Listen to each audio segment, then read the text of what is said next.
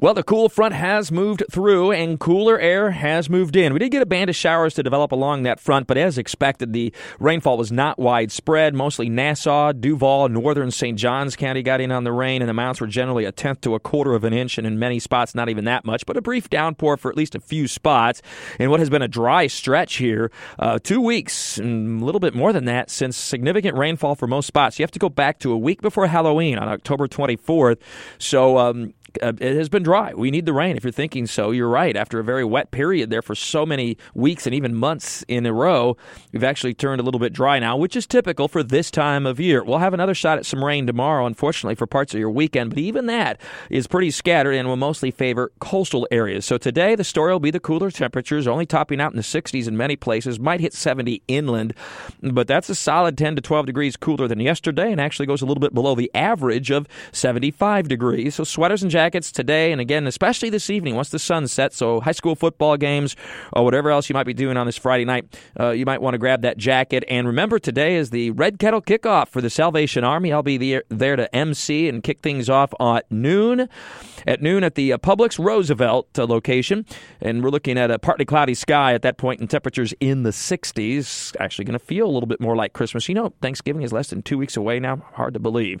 And then we set the stage for a local nor'easter. It won't be long lasting, but later tonight through tomorrow and into Saturday night and early Sunday, strong onshore winds off the Atlantic will mean some minor beach erosion, some minor coastal flooding, and a few showers moving in off the Atlantic every once in a while. Winds tomorrow will be sustained at 15 to 20 miles per hour inland, but 20 to 30 miles per hour at the beaches, and there may be some gusts up around 35 or even 40 miles per hour. So a strong wind tomorrow. It's not a beach day tomorrow, folks. Plan on maybe some other activities and it will be quite cool. Temperatures stuck in the 60s all day long, and some of those rain bands moving in off the Atlantic every once in a while. Sunday is the pick day of the weekend, and even that will still be a breezy and rather cool day, but not quite as windy, not quite as cool, and a little bit drier overall, though there still could be an isolated shower that would move in off the Atlantic. So for the Jags game, that's a 1 p.m. kickoff on Sunday.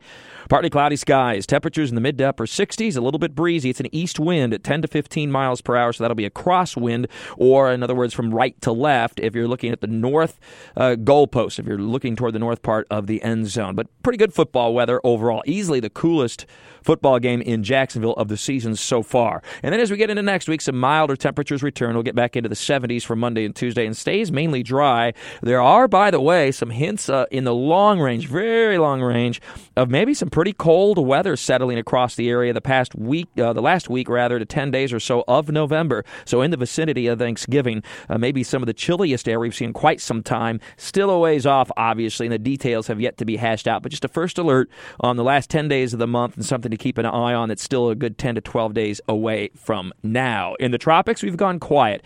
The last advisory issued on Rina yesterday morning as it merged with a frontal system and a strong upper level trough of low pressure. And while there are some areas of showers and thunderstorms near the Bahamas and Puerto Rico, as well as the far eastern Atlantic, I see no tropical development anytime soon, with just a few weeks left now in the hurricane season. Have a great and safe weekend. Hang on to your hat. The winds will be a blowing your weather all the time. I'm Chief Meteorologist Mike Buresh from the CBS 47 at Fox 30 Action News Jax First Alert Weather Center for News 1045 WOKV.